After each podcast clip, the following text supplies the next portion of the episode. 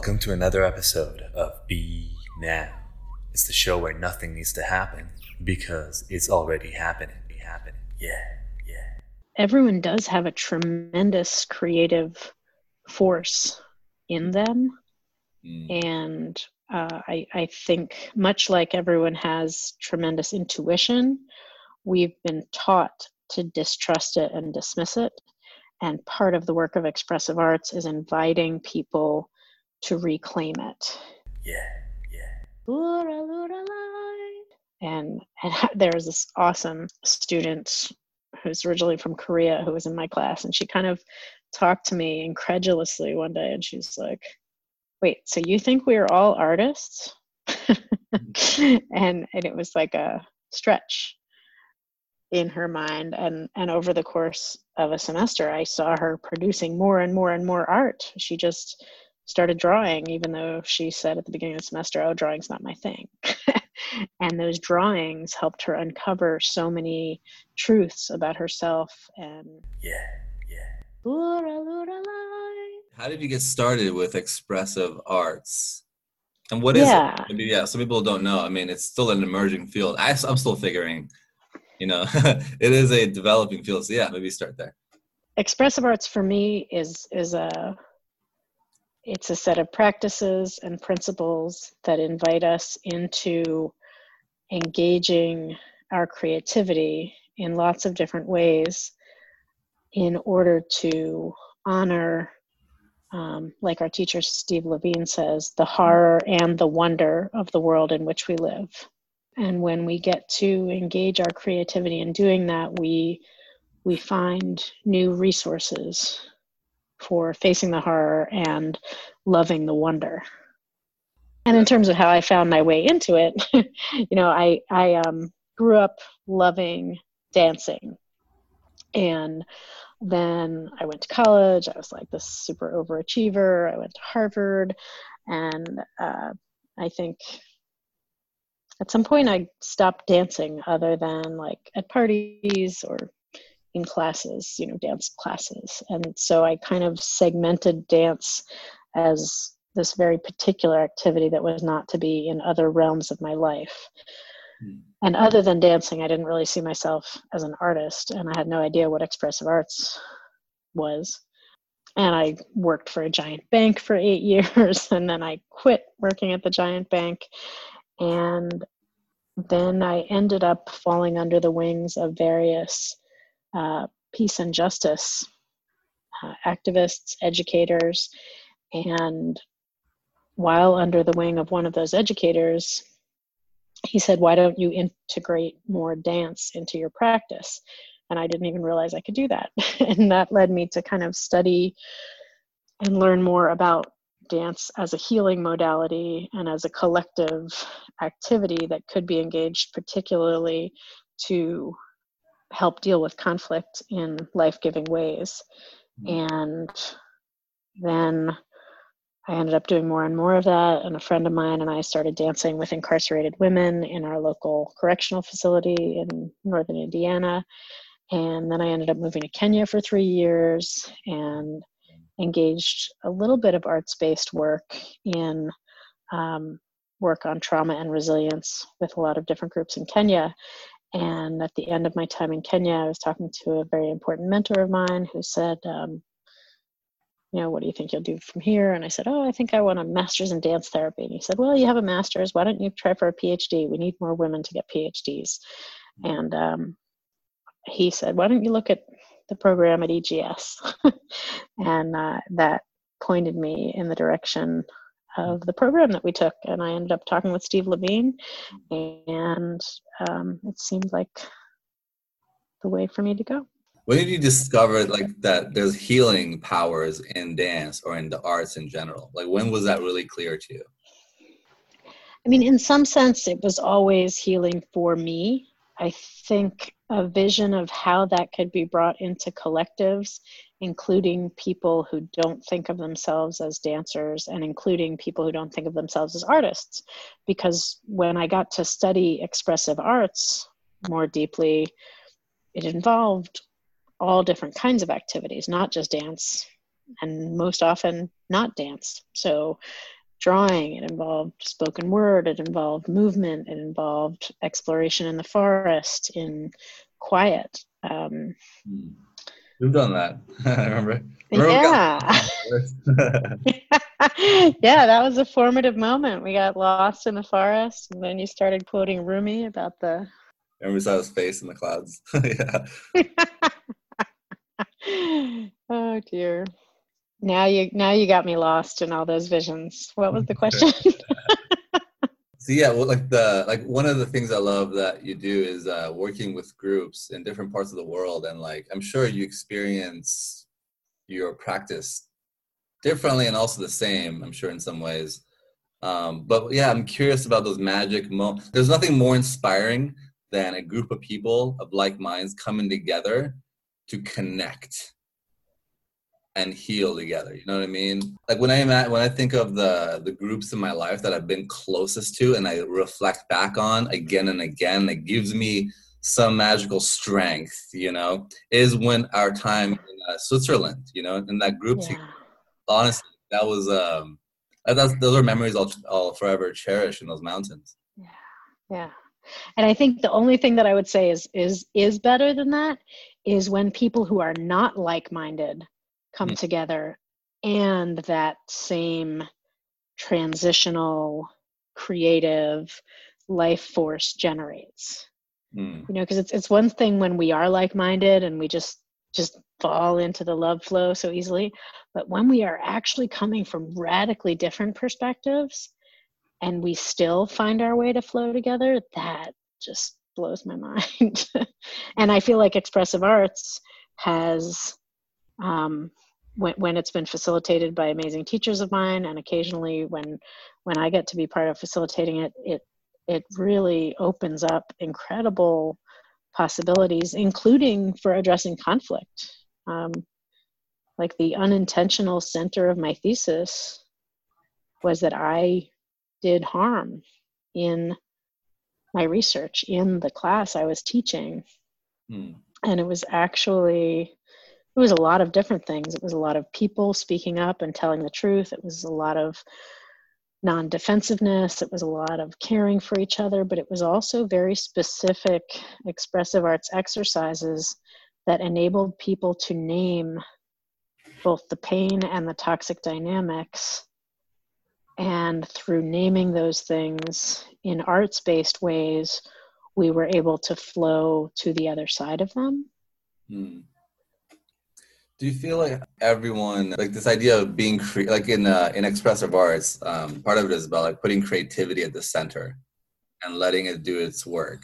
Part of our job is to kind of step aside and facilitate the flow. And and ev- how do you engage or gauge people's levels of comfort? I mean, mm. one of the sayings, uh, Judith Essex, one of my uh, first uh, teachers in expressive arts, you know, creativity is a birthright. But when you look at the people, like just everyday people, not everyone is creative. And not everyone needs to be creative all the time. Uh, like, for example, an accountant uh, doesn't need to be creative, or a surgeon, you know, doesn't need to be creative all the time. Uh, but there's pockets and moments that we can engage in that part of ourselves. Yeah, any any comments on that? Well, I, I guess I would agree that creativity is a birthright. Um, I think a lot of people, you know, and this goes to, you know, the book, The Artist's Way. I mean, there's, there's a lot of stuff in the public sphere, whether people know the words expressive arts or not, of, of ways that our creativity has gotten tamped down, um, that, that people have been discouraged from engaging their creativity because it's dismissed as not going to make the money, or not going to, yeah. you know, be a worthwhile and productive thing to do. You know, there's all kinds of reasons that people have dismissed uh, arts-based stuff in general. And then, you know, when you get into expressive arts specifically, it's its own thing. Um, but I think everyone does have a tremendous creative force in them. Mm. And Uh, I, I think much like everyone has tremendous intuition, we've been taught to distrust it and dismiss it. And part of the work of expressive arts is inviting people to reclaim it. And, and there was this awesome um, student who's originally from Korea who was in my class, and she kind of talked to me incredulously one day, and she's like, wait, so you think we are all artists? and and it was like a stretch in her mind. And, and over the course of a semester, I saw her producing more and more and more art. She just started drawing, even though she said at the beginning of the semester, oh, drawing's not my thing. And those drawings helped her uncover so many truths about herself and who she has been and who she is becoming, and um, what her needs are. It's really exquisite to be able to be with her through that. Mm, say more about that. I also find that pretty amazing how uh, drawing or just expressive forms reveals truth about yourself. Yeah, it can give confidence. It can also give pause. You know, it can also open us up to like places where we shouldn't have as much confidence, and we should really mm-hmm. like slow the heck down. Right. Um, right. Which which was a big part of my experience, because I'm like a giant extrovert and I'm all excited about arts, and so I'm like, come on, let's do this thing. And um, for a lot of like, um, and some of my students very much became my teachers when they really said like, this requires going more slowly. This requires more space. This requires more silence. Mm. Um, and in my beloved bubbly enthusiasm, I was not allowing for that. So, so in some ways, arts-based processes also help us not only develop more confidence, but also develop more questioning mm. about, you know, what, what we need to be doing with different people. So staying curious. Mm-hmm. Yeah. So one of the things I love that you're doing is, yeah, I mean, during this time where everyone is staying in, uh, you're doing these dancing resilience online classes, yeah? Or just... No, they're not classes. They're, I, I think of them more as virtual dance parties. Uh-huh. You know, if people want to follow my movements, they're welcome to, but Um, mainly I just make a playlist that's about twenty minutes long. Every single playlist ends with the song Resilient by Rising Appalachia. And, you know, we have young mothers whose uh, children are less than two months old who are dancing on their mother's bosom. Um, we have folks in their seventies. And one of my friends sent me a message today. I'm sending a couple of octogenarians your way. So we have people of all ages and a lot of different mobilities and a lot of different levels of anxiety and, and pain. And um, everyone's kind of bringing it to these da- dance parties. Yeah, some are in quarantine. Yeah. So, you know, when I came on, uh, like, you know, just being in my room, my house the whole time, just having that that hour just kind of free-flowing. I hadn't done that in a while. And my body needed, needed it. Even though my mind, my brain is like, you know, there's like things to do on this chair. Just just getting out on the living room and just spreading my arm, you know, and just moving around. Just, yeah. Yeah. Free flower. Yeah. It makes a big difference. And, you know, there's all kinds of stuff that kind of neurobiology tells us we need, right? Of of self-regulation, of co-regulation, um, and on the one hand, like seeing another person on the screen offers you that co-regulation just in a conversation, but when you're staying up in the mental the whole time mm. and you're not engaging the creative mind and the creative body, mm. you're you're still a little bit stuck in a mechanized reality. And but when you're kind of moving your bodies and silly ways or free-flowing ways or ways that you certainly don't do on your work Zoom calls, there's something very different that happens. Um, and there's a different kind of connectedness that happens. And particularly we're accompanied by music. Um, and in any given group dancing, I guess the smallest one is just me and one other person, but the largest one has been, say, sixteen, seventeen of us dancing on the screen. Um, In almost every one of those groups, the people, at least two or three of those people have been dancing together in the same place at some point in the past. Mm-hmm. So we have an embodied memory of being physically together, and that kind of gets summoned energetically into mm-hmm. the dance. You know, I, yeah, this idea of co-regulation is also central in like trauma work, isn't it? And also in mm-hmm. the fostering resilience. Yeah, yeah, speak more about it. And that's kind of a, a, part, a big part of your thesis, isn't it? Well, it's a it's a really big part of my work. So I, I um, am the lead trainer for a program called STAR, Strategies for Trauma Awareness and Resilience.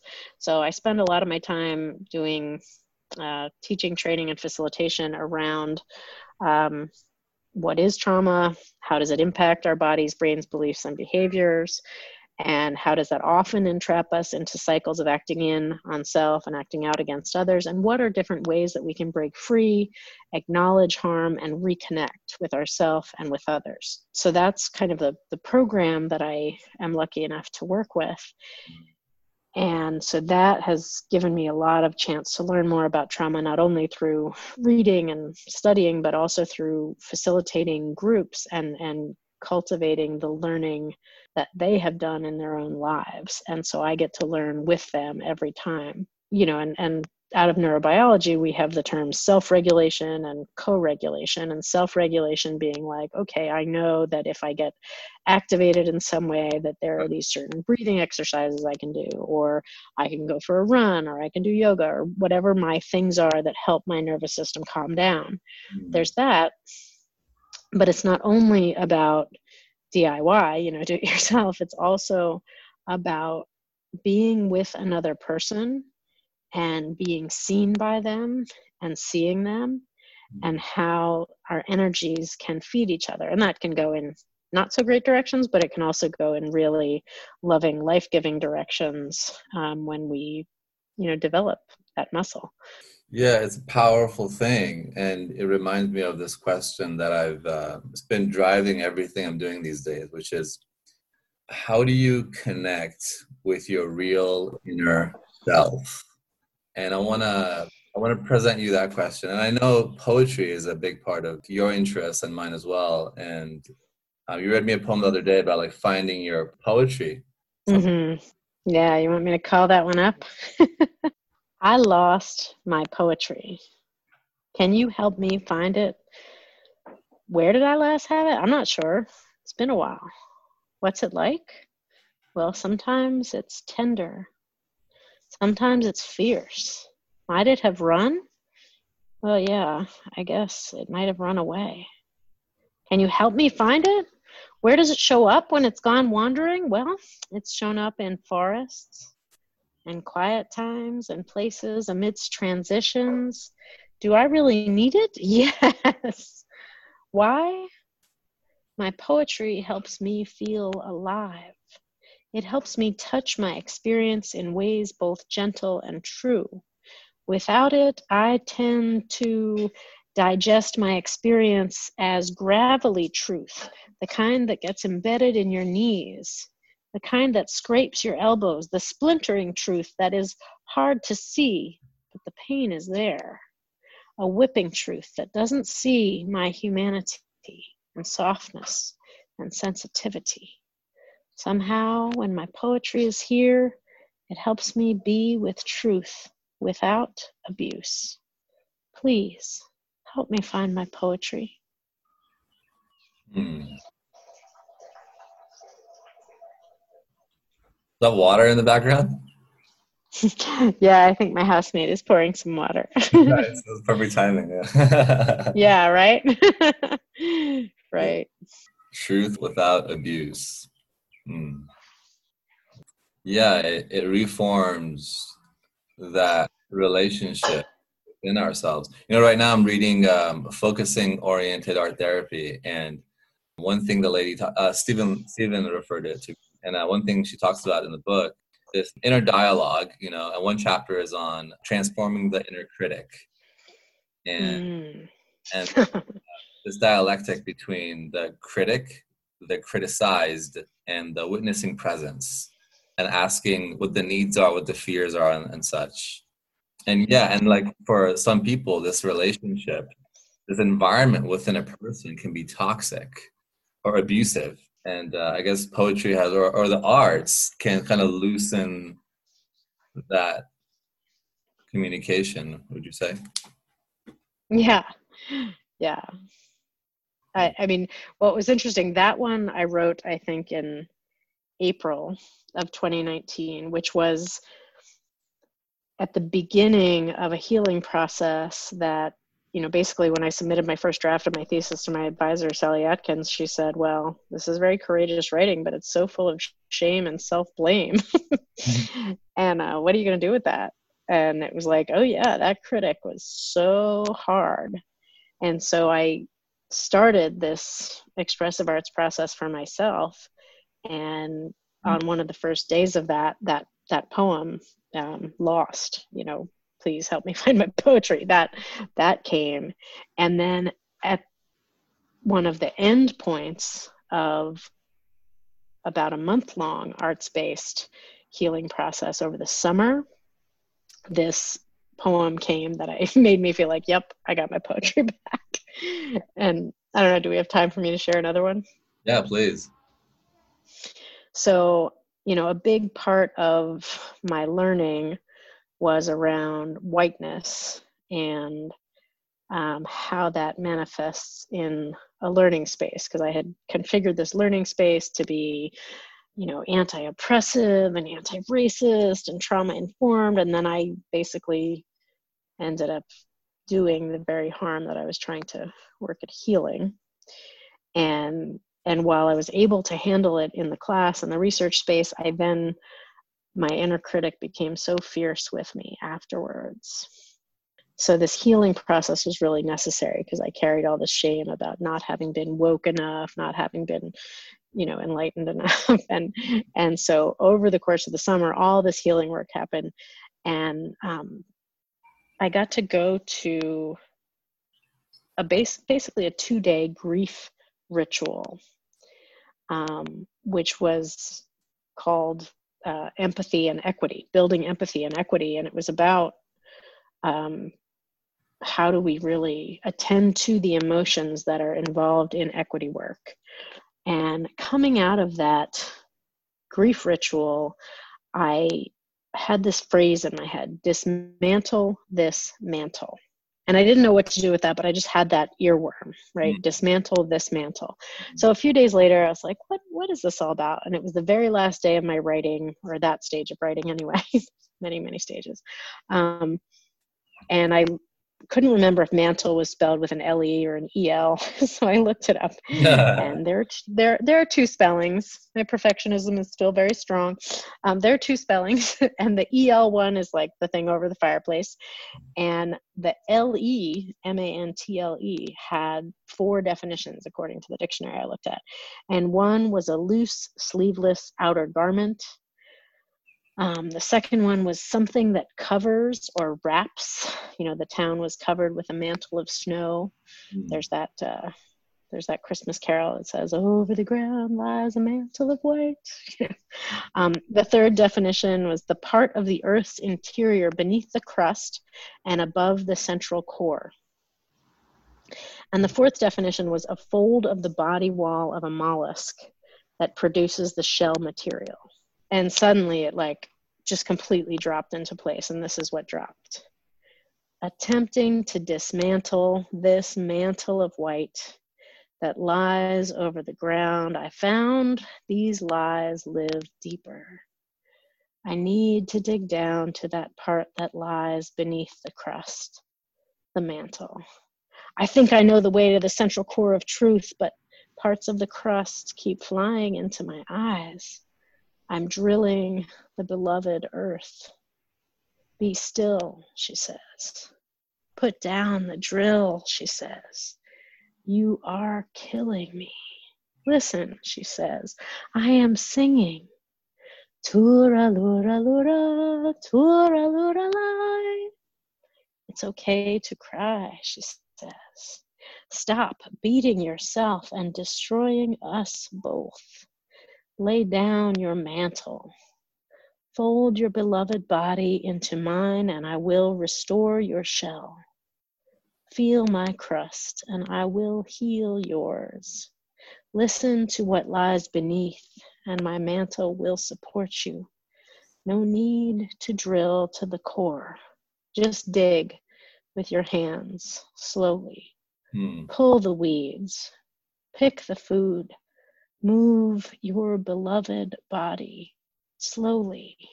Kiss me with your belly and your back and the balls of your feet, your brow, your breasts, your bottom, slowly.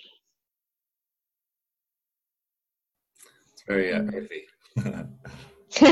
Yeah, it was, it was a message that felt like the earth just gave to me mm. once I stopped drilling. right, right. You know, I can, uh, this idea of being in the earth, uh, down the hole and digging with your hands. Uh, yeah, is a metaphor I often come to when uh, in my lowest lows. That was the central metaphor. It was like being mm. down the hole, you know, and uh, mm-hmm. eventually hitting water. And then in that water, mm. finding your own reflection. Mm. Uh, yeah. Well, thank you so much, Katie, for um, yeah for this chat. Any uh, final thoughts to our listeners? Thoughts or questions, comments? Just thank you for your um, playful, curious spirit. It's always a joy. Yeah, yeah. Ooh, la, ooh, la, la.